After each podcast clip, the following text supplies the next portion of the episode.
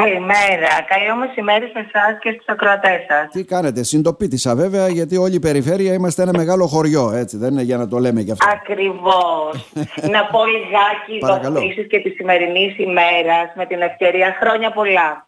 Να πω χρόνια πολλά στους ακροατές σας, χρόνια πολλά σε όσους είχαν ή έχουν την τύχη να βιώνουν τη μεγαλύτερη έπνευση για τη ζωή, μεταξύ αυτών και τον έρωτα.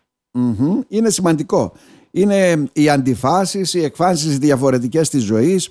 Να παλεύουμε βέβαια για τα δικαιώματά μας και τα δίκαια μας, να είναι όλοι στο δρόμο, αλλά και οι ερωτευμένοι, αλλά ο έρωτος, όπως λέμε, με τη μορφή όχι βέβαια του Αγίου Βαλεντίνου μόνο, να μην το προσωποποιούμε εκεί, νομίζω όχι, είναι φυσικά, ναι. Ζωογόνος δύναμη. Ναι, έτσι γίνεται, έτσι μένουμε και στη ζωή τελικά.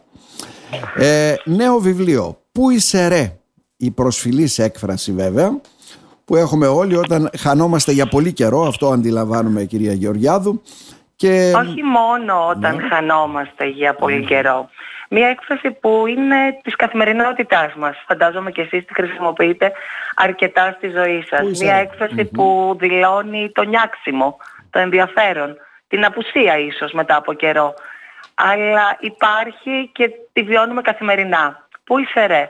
Ο τίτλος του βιβλίου, ενός μυθιστορήματος ερωτικού, μια πολύ όμορφη ερωτική ιστορία δύο ανθρώπων, η οποία μέσα από τη γνωριμία τους, τις λεπτομέρειες θα τις πούμε αύριο στην παρουσίαση, ταξιδεύουν την ιστορία τους σε πολλά σημεία και σε πολλά μέρη. Ταξιδεύει και ο αναγνώστης μαζί τους και βιώνει την αρχή και το τέλος μιας πολύ όμορφης ερωτικής ιστορίας. Από μακριά, από ό,τι βλέπω, έτσι δεν είναι? Από μακριά. Άλλωστε νομίζω ότι η φυσική απόσταση δεν είναι πάντα το πρόβλημα στα συναισθήματα των ανθρώπων. Πολλές φορές μπορεί να είμαστε πολύ κοντά δύο άνθρωποι και συναισθηματικά να απέχουμε εκατοντάδες χιλιόμετρα. Άρα είναι η δύναμη του έρωτα που συγκρατεί πολλές φορές, ή αυτό που λέμε το μεγάλο ενδιαφέρον. Ακριβώς. Τώρα, δεν είναι η πρώτη σας δουλειά αυτό, έτσι δεν είναι? Και νομίζω θεωρητικά ότι... είναι η πρώτη έκδοση μέσω εκδοτικού οίκου. Παρ' όλα αυτά είχα κάνει μια αυτοέκδοση ενός βιβλίου με τον τίτλο «Κόκκινη Βαλίτσα», στον οποίο συμπεριέλαβα διάφορα κείμενα αρθρογραφικά από τις συνεργασίες μου που είχα όλα τα προηγούμενα χρόνια. Και συγχρόνως βέβαια, από ό,τι βλέπω, είμαστε και συνάδελφοι. Ραδιοφωνικός παραγωγός με τα μεσονύκτιες εκπομπές. Ναι, μ' αρέσει πάρα πολύ το ραδιόφωνο, το αγαπώ, το θεωρώ από τις πιο άμεσες μορφές. Και όχι μόνο σε αυτό, και επιμέλεια και σύνταξη δημοτικής εφημερίδας για πάρα πολλά χρόνια. Τώρα, για το καινούριο βιβλίο, τι έχουμε να πούμε παραπάνω, έτσι, για να κατανοήσουν και οι ακροατές μας? Γιατί είστε φιδωλοί από ό,τι βλέπω, νομίζω ότι θέλω να κρατήσω κάποιες εκπλήξεις αύριο στους ακροατές και εύχομαι να δω όσο περισσότερους μπορώ.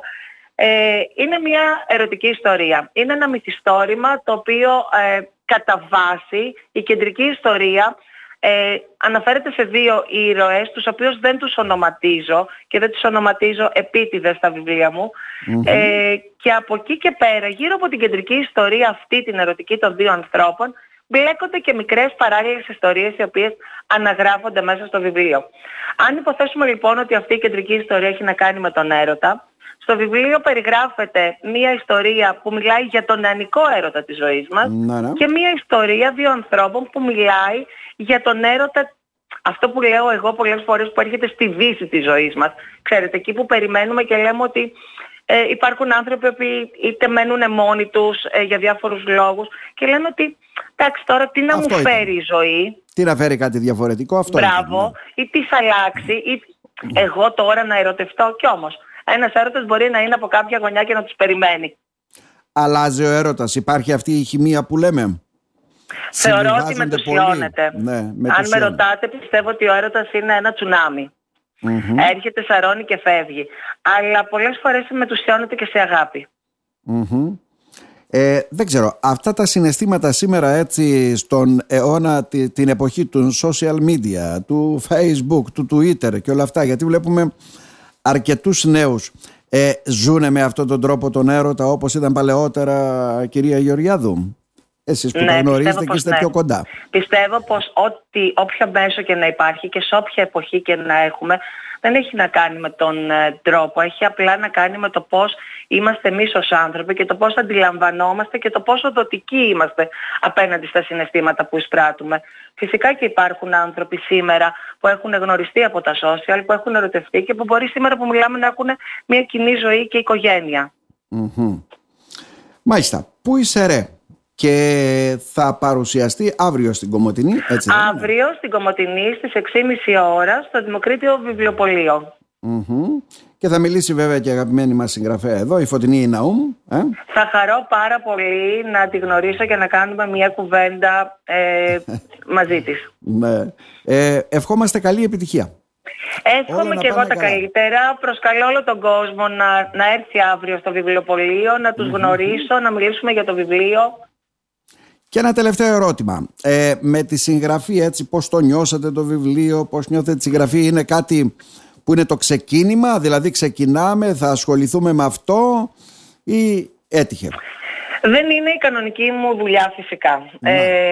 Παρ' όλα αυτά δεν μου αρέσει ιδιαίτερα ο τίτλος συγγραφέας, δεν μου αρέσει για μένα.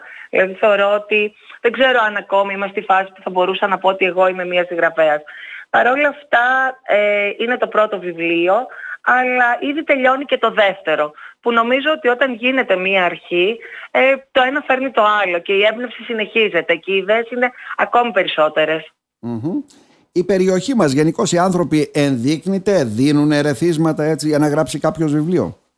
Ναι, πιστεύω πως ναι. Mm-hmm. Ζούμε σε έναν ευλογημένο τόπο. Ζούμε σε έναν τόπο ο οποίος έχει μία ποικιλομορφία στον κόσμο τους, θεωρώ ότι ο κάθε ένας, αλλά δεν είναι μόνο και θέμα περιοχής. Ναι, το βιβλίο, ναι. Ξέρετε, η έμπνευση είναι μια ιδέα, μπορείς να την πάρεις και να την κάνεις ένα βιβλίο. Και οι ιδέες είναι δίπλα μας, είναι γύρω μας, είναι στην καθημερινότητά μας. Μάλιστα. Καλή επιτυχία να ευχηθούμε, κυρία Γεωργιάδου. Σας ευχαριστώ πολύ. Να είστε καλά. Να είστε καλά. Θα σας περιμένουμε αύριο. Σας ευχαριστώ πολύ. Βεβαίως.